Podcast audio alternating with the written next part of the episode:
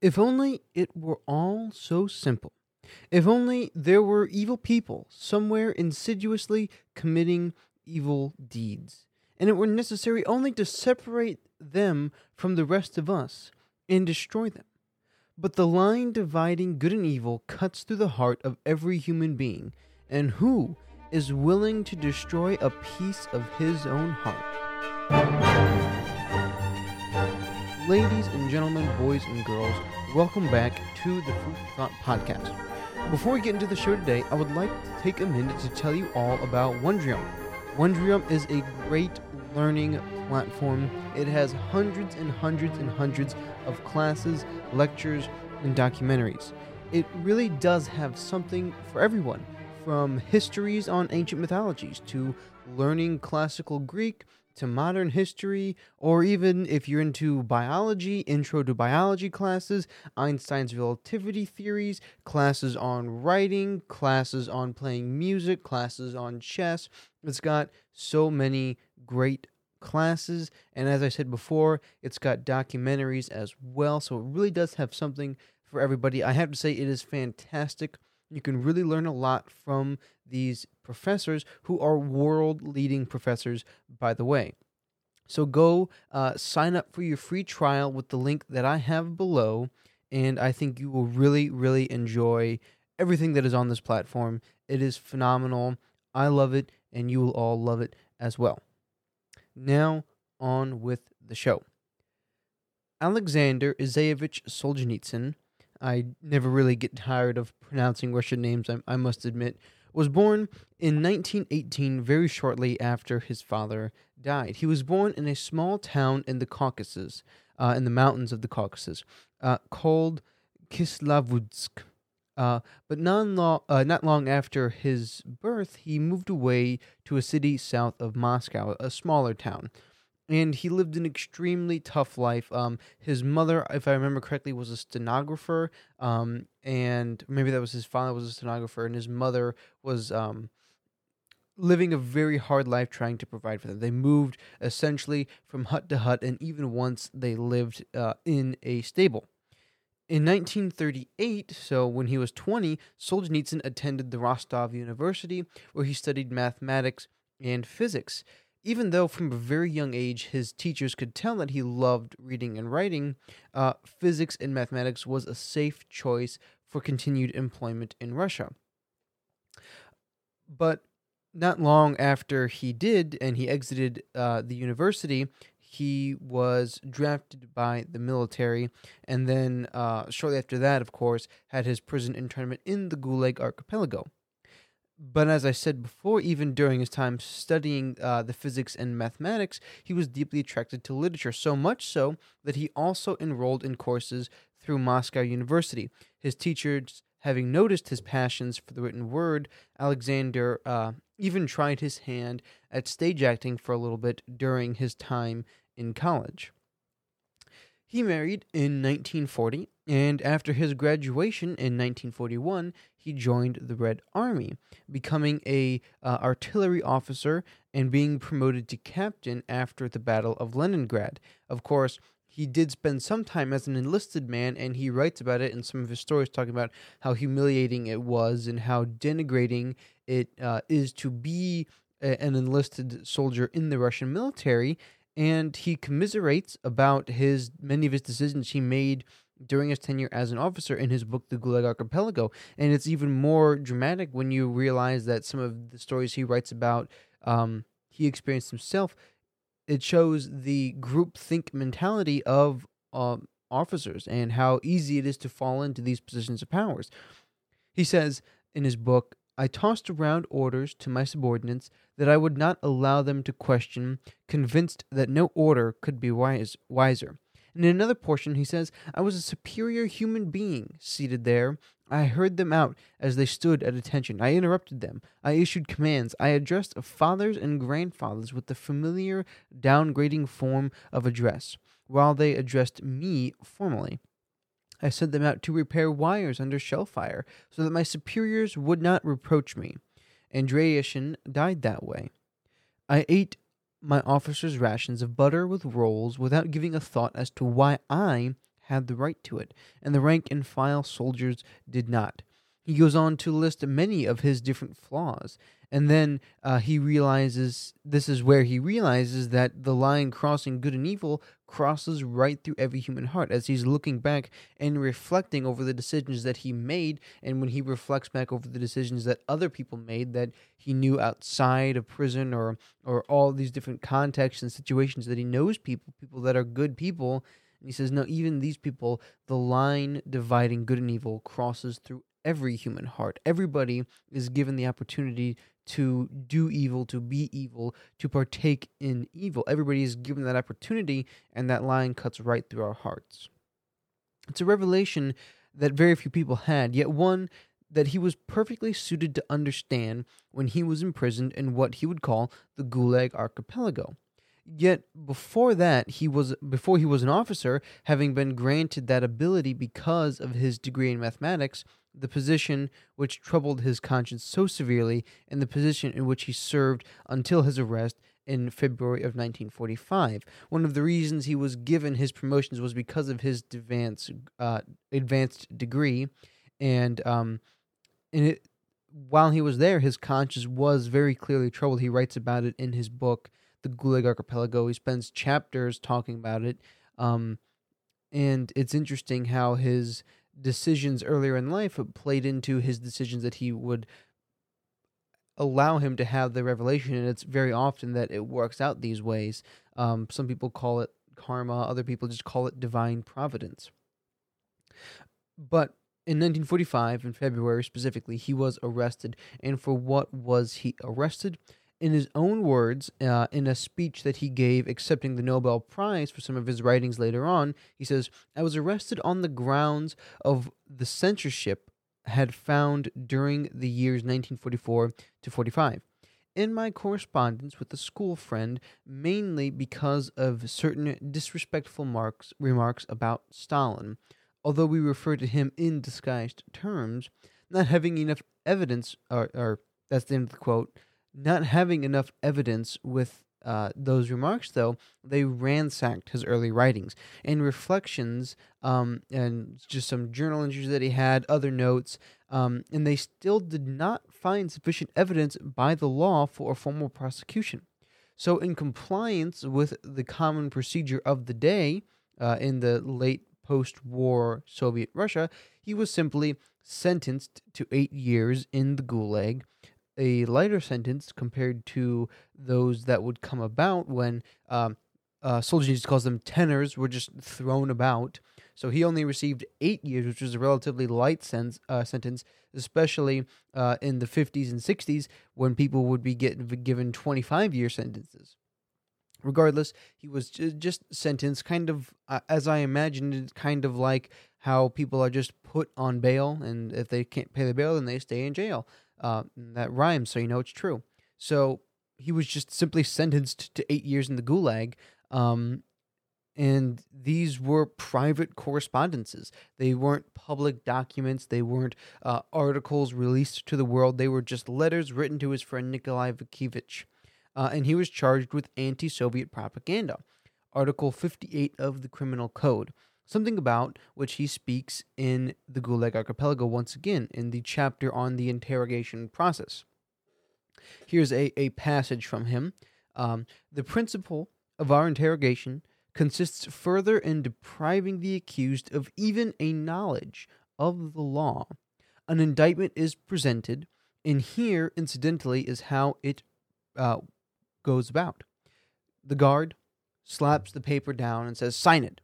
But the prisoner says it's not true. The guard says, sign. The prisoner says, but I'm not guilty of anything. It turns out that you are being indicted under the provisions of Article 5810, Part 2, and 5811, or 58, Part 11 of the Criminal Code of the Russian Republic. The guard will again scream, sign. But the prisoner, uh, but these do, uh, what do these sections say? Let me read the code. And so it goes on. That That's the end of the passage there. Um, and so it, it goes on, though. Uh, he continues to expound upon how the prisoners fight against um, what the guard is bringing to them, but the guard is not revealing the code. They would give excuse after excuse. They would say, "Oh, well, I don't have a copy here. You'll have to ask my boss." And they say, "I'd like to talk to your boss." Like, "Oh, well, the code isn't written for you anyways. It's written for us, and I can just tell you that." Uh, this is exactly what you're being charged with, and that is exactly what Articles 58.10 Part 2 and 58.11 of the Criminal Code of the Russian Republic say. But if you continue to disagree, they'll just continue to not give it to you. They will coerce you and they will uh, torture you even until you finally confess to the crimes that they never actually committed. In his book, it, it is it can become quite grotesque at certain points when he would describe some of the things that they would do. They would never let you sit down, so prisoners would have to stay in like a three foot by three foot room for days never allowed to sleep, never allowed to sit down, never allowed to do anything but just stand there until they finally come in and ask you one day, Are you ready to confess? And they would say, Yes, absolutely. I'll do anything that gets me away from it. The chapter that I'm on now is called The First Cell and the First Love, and it talks about how grateful these individuals were who were sentenced into the archipelago, how grateful that they were to actually finally get sentenced. By the end of the interrogation period, they did not know that they had essentially forgotten what it was like to be in contact with people. Solzhenitsyn himself is reported to have spent months in the interrogation process. And it was just the things that they would do are just beyond inhumane. And so when and a lot of it had to do with deprivation of sleep and deprivation of positive interaction with other humans. So they love it. it, it he he reflects back and says it's it's not love, but there is no other word that can describe the feeling other than love when you finally get into your first cell, even though it's small and it's stinky, but you get to see other people and you get to talk with other people, and there's just nothing, there's no other emotion that is anywhere near that feeling, and so I must call it love. And so Solzhenitsyn goes through this process. He's he's charged with anti-Soviet propaganda, um, and he says, "Well, I didn't do this," and and yada yada yada, and so it goes, and he is um, sentenced. And during his tenure in the camps, uh, he switched about locations, um, and sometimes he was in work camps as a mathematician and a scientist. He received a tenure in some special prisons. Then in 1950, he was sent to the camps intended for political prisoners where he did hard, the hard labor of brickwork and, and mining and some masonry and other things like that. Very hard, meant for political prisoners. Uh, it is also here, uh, and this is in the 1950, is uh, close to the end of his tenure. Uh, he develops a tumor, and it was operated on, but he found it, and it was months or even years later that it was actually operated on. So they let it grow very large. And when his eight years were up, he was not released back into society, though. Instead, he suffered his first exile. Um, and no new charges were brought up to justify this decision. He was given the sentence of eight years, even though by their law they didn't quite have enough evidence to actually convict him, so he was just sentenced. But no new information was given, no new uh, information had come to light. He was just exiled. Uh, simply, that's just what it was. And that's just what you expected. So he was sent to Kokterek in the south of uh, Kazakhstan, where he lived for years until Stalin's death was announced. And during this period, his cancer was ravishing his body to the point uh, where he was fighting death and nearly died in 1953. In 1954, he was rapidly cured in what he would consider uh, for the rest of his life as a miracle. And he had recently converted away from his atheism back into faith in God. You see, he spent his time in um, the the Russian military, and, and he talks about some of the interactions that he had uh, as a prisoner when he was still a, a staunch socialist uh, revolutionary supporter.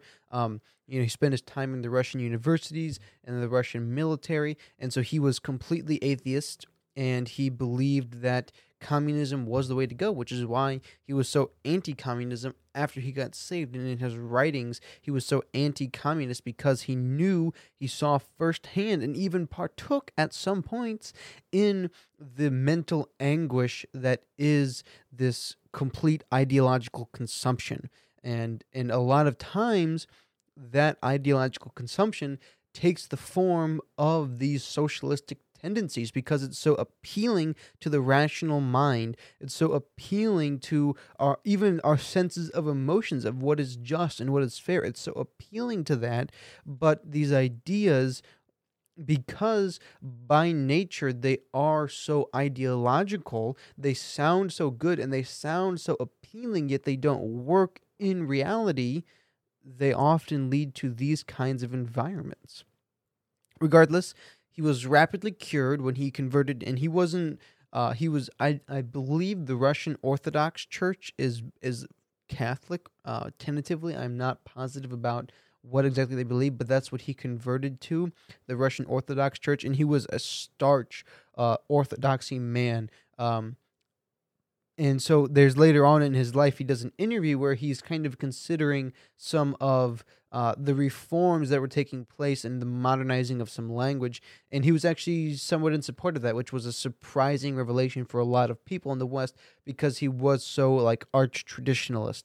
Um, he was so staunchly um, existing in the traditions of the the church because he was so and it's a justifiable thing. He had experienced the dangers of revolution, and at the time there was this uh, modernization of a lot of religions, and so he was very wary of that. So he was so um, uh, opposed to a lot of the reforms that took place because of just his experience with what it's like to be revolutionary. Regardless, cancer is cured. Amazing miracle. Um, and he lived on for the rest of his life, and I believe he dies of old age.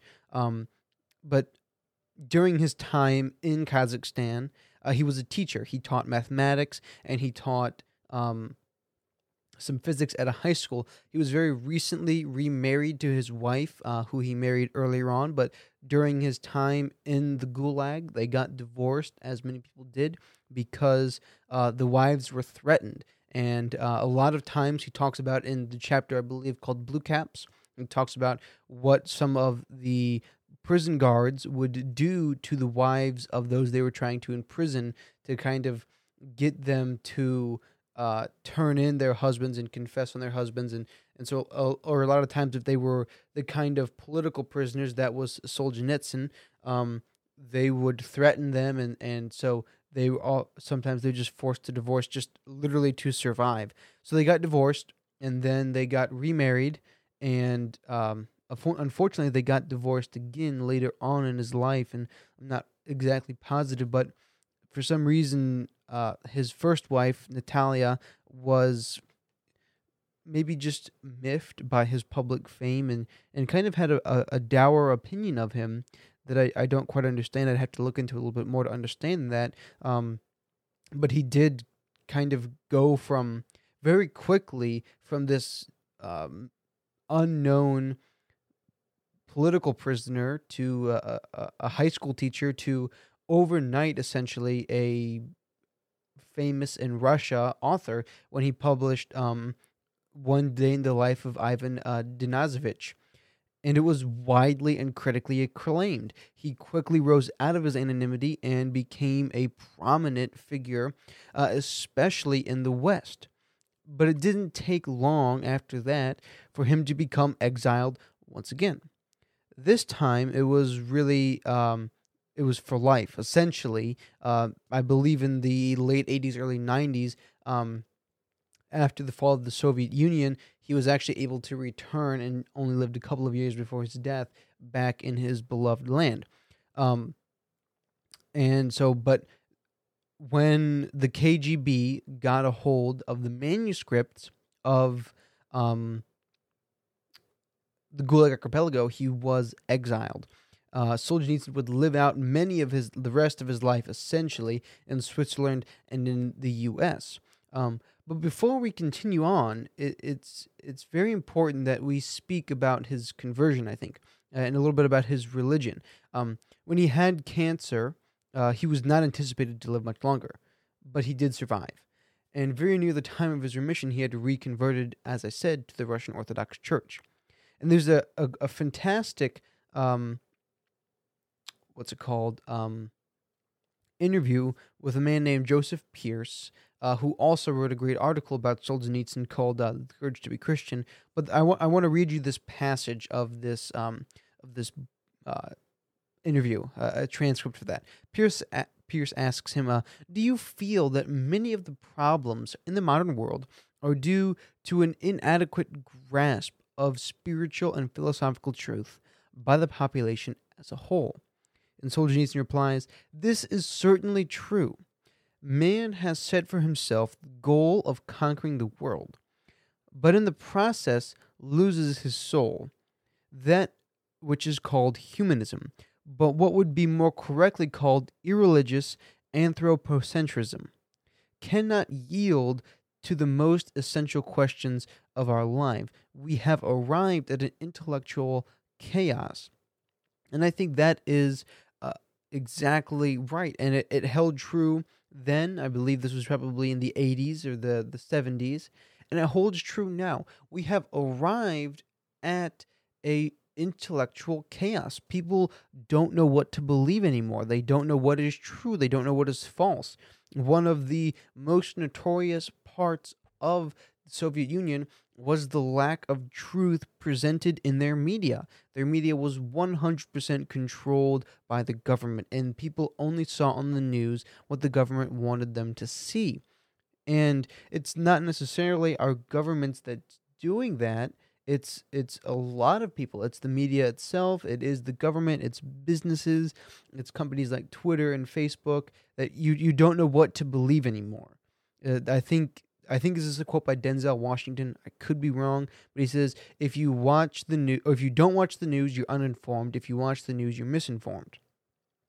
And there's a simple cure for that obviously um, doing your own research but that's hard to do.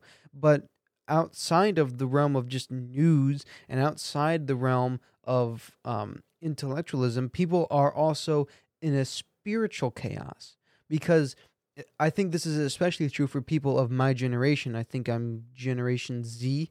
Um, they they know that there is something out there.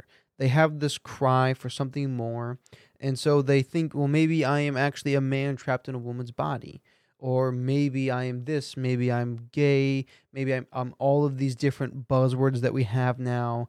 Um, and they have a spiritual chaos because they're told their whole lives well the truth is actually not in what was traditionally called metaphysics uh, which is what cs lewis wrote a lot about metaphysics. It's it's not in the spiritual world. Your problem is with your brain. Your problem is with your intellect. But that's not true. You actually can't build upon your intellect until you've built upon your spiritual life, your your the metaphysics of our universe. You can't you can't it's like I, I talked about this in the book of Ecclesiastes. You can't actually attain knowledge and understanding until you have attained wisdom. And wisdom is inherently a spiritual thing. When you look at all of the greatest physicists, the greatest scientists, even the greatest philosophers of especially our modern age, when you look at them, they're actually all Christians.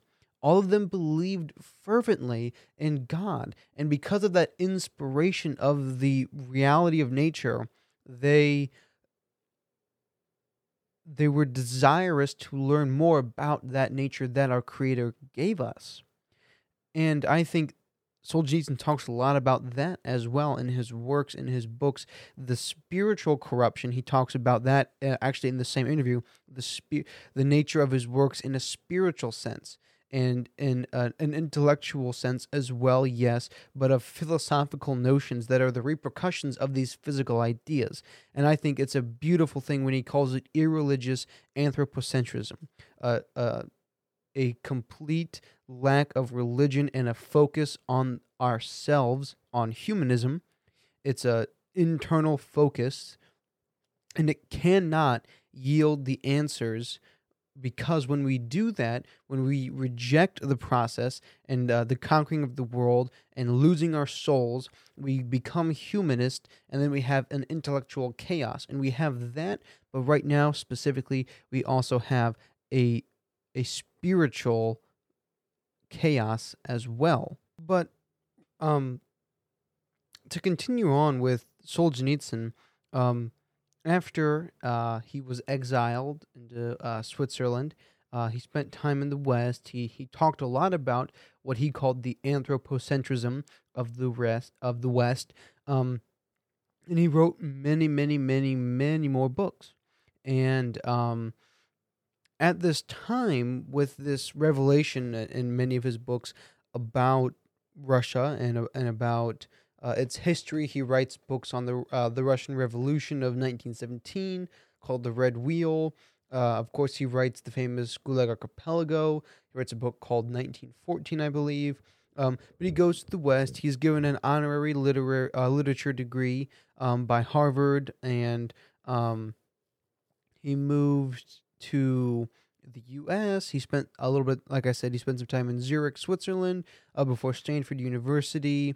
Um, and then in 1974, uh, Yuri Andropov actually started a huge, what we would call today, disinformation campaign against him. And this is actually um, essentially live. I actually just, I actually just pushed the pause button, did a little bit more research into him, and um, so they actually wrote a lot of articles and, books about him uh, to try to discredit Solzhenitsyn.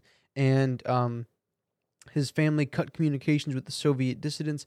And uh, his wife, the memoir that his wife actually wrote, seems to actually have been written by the KGB. They sponsored a series of hostile books about Solzhenitsyn. And one of the ones that's on that list of books is actually uh, the memoir published by his first wife uh, which I think is a very interesting insight. Um, and I thought it was very prevalent to read that to you guys. But very quickly, um, Russia said, "Nope, we're not. We're not going to allow this guy to speak about us." In a very classic uh, Soviet style, Soviet thing of doing, uh, they said, "Nope, absolutely not. We cannot have this person talking bad about um, our politics, about our policies. So we're going to do everything that we can to discredit him."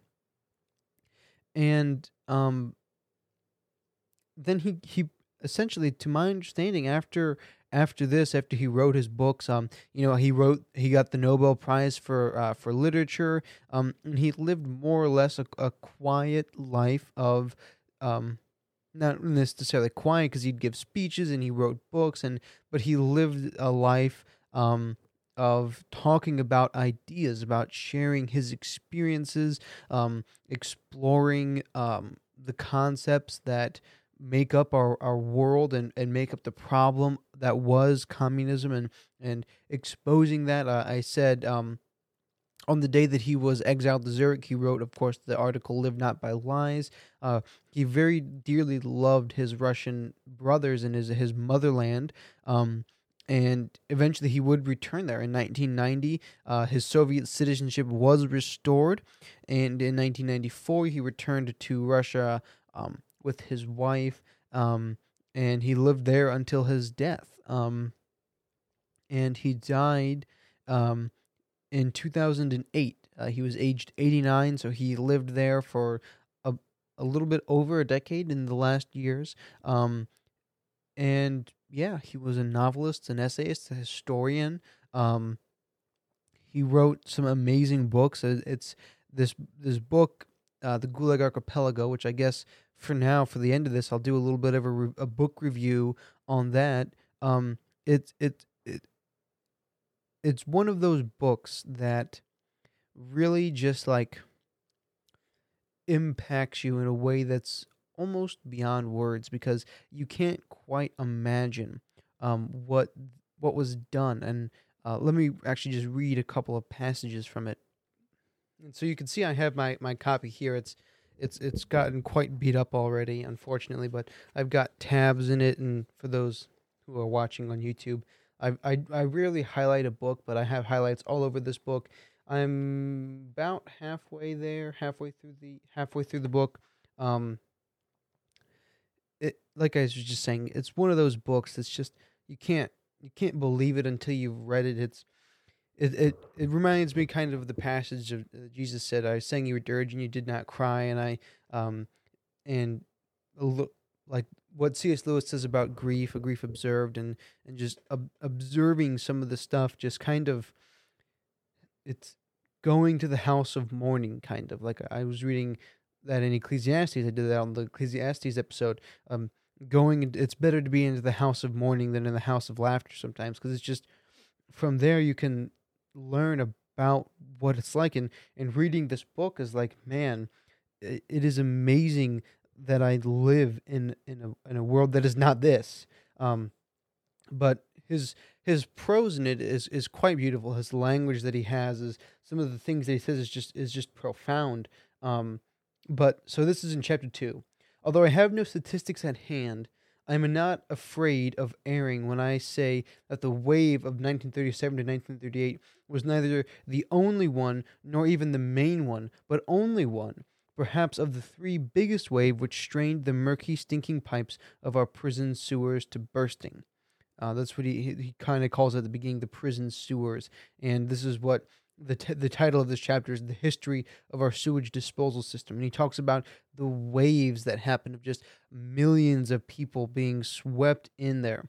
Before it he continues came the wave of 1929 and 30 the size of a good river ob which drove a mere 15 million peasants maybe even more, out into the taiga and to the tundra. But peasants are a silent people without a literary voice, nor do they write complaints or memoirs.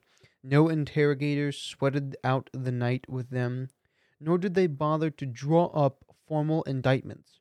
It was enough to have a decree from the village soviet. He talks a lot about it, where they just they request, oh, you know what? We've actually we got a lot of people here. Can we send some to the gulag? And they're like, yeah, send us fifteen thousand. They're like, oh, we'll send twenty thousand. And they're like, all right. It's just the things that were done here was just insane.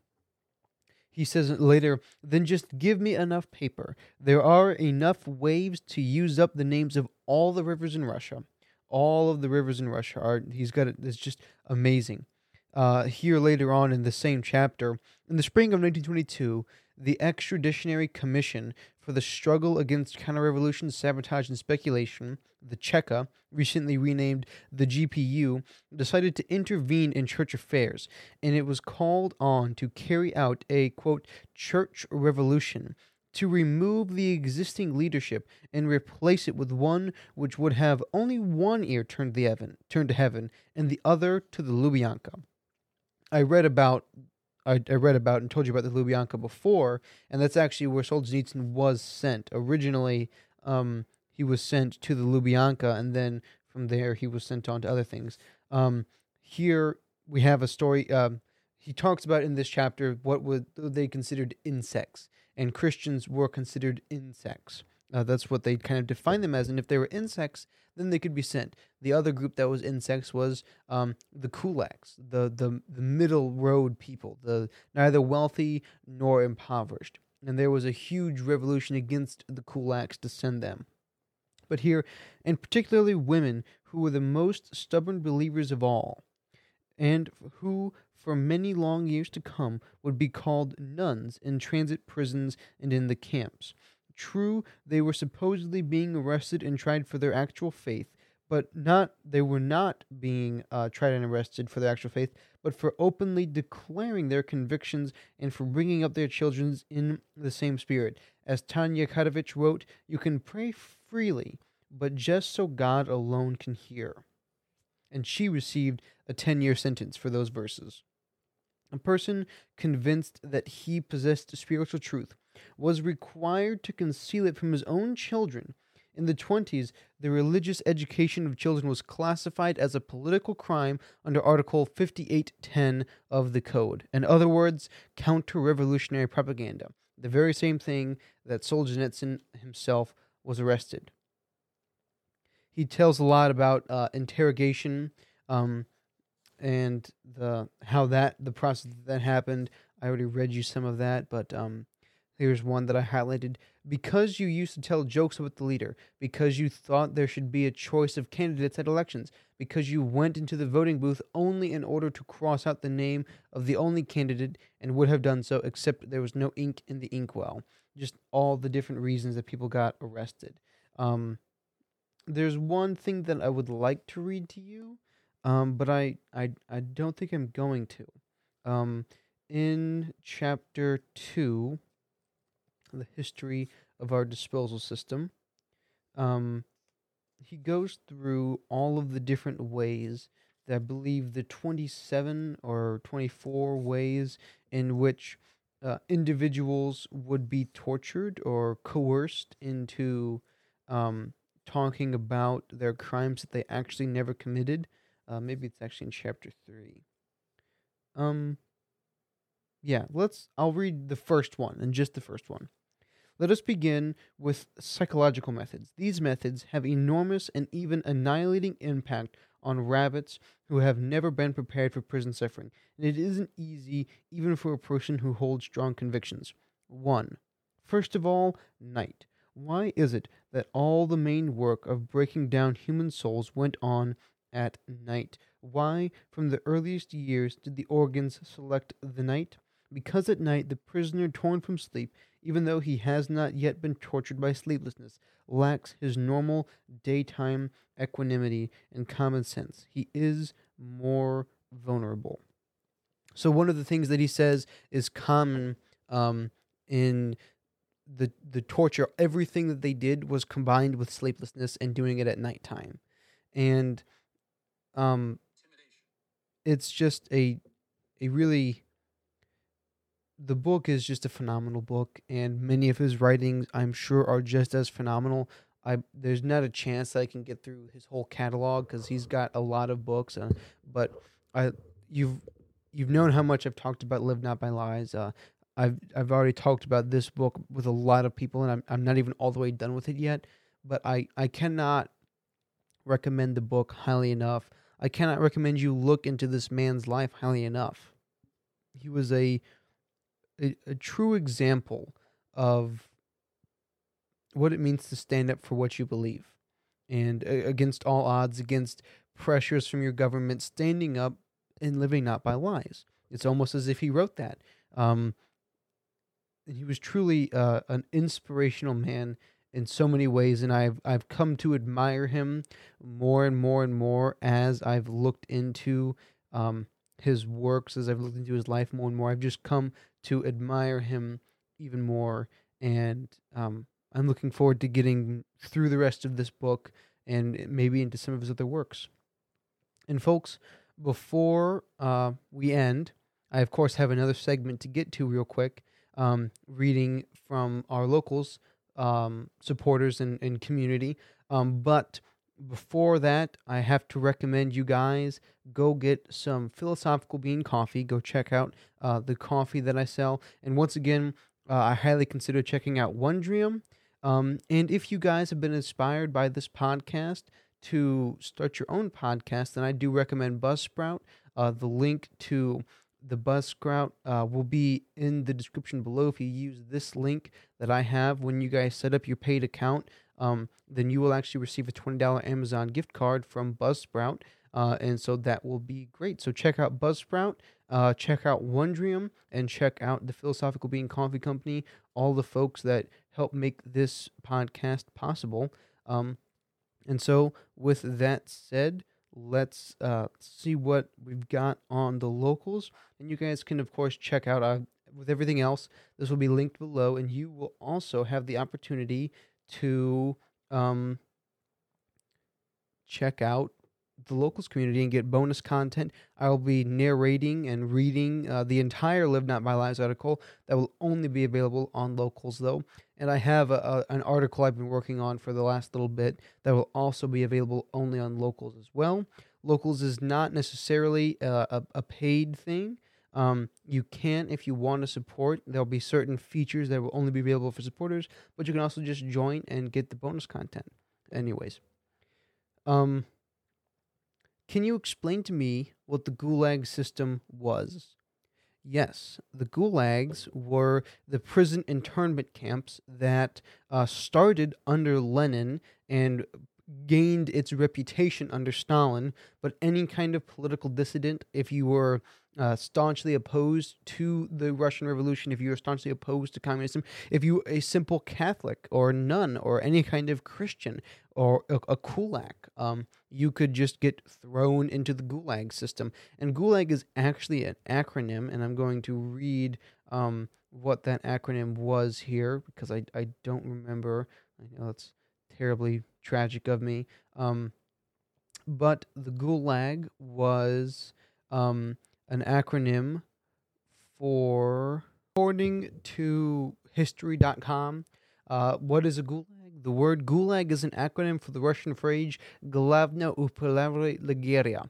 Or and that was i'm sure i butchered that but you have to give me credit. There's it's u-p-r-a-v-l-e-n-i-e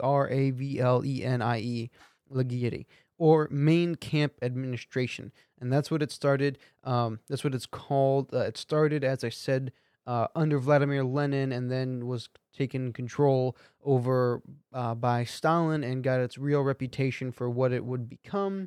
Um, but that is what the gulags are. They are essentially internment camps or similar to concentration camps. Um, but I mean, a lot of people obviously died there, but they weren't extermination camps. They were just aggressive, hard labor camps. Um, some of them were just uh, it's freezingly cold. Um, I won't get into some of the other descriptions because um, it, it can get quite gruesome some of the things that happened there. All right. Any other questions? Um, who is this guy and what did he do? Well, I hope that uh, this whole episode answered your question. Alexander Solzhenitsyn was, of course, uh, a mathematician at first. Then he became a famous author. He was a military man uh, who was punished for dissidence and, and questioning some of the decisions that Stalin made. Um, he was put into an, uh, this internment camp, the gulags. Uh, he wrote books and, and um, was a philosopher in many aspects, and and that is who Solzhenitsyn was. Uh, he was quite an inspirational figure, and so I hope that answered your question. Thanks for the questions, everybody. If you want to submit your own questions, go check out Locals uh, right now because now the show is over. So, folks, I hope you enjoyed this. I hope you learned something new. I hope you learned something real. Uh, I'll be back next week. In the meantime, uh, check out the Halloween episode that'll be coming out on Monday uh, on Halloween. And throughout the week, go learn something new. Go learn something new. And I'll be back with some more Thank you.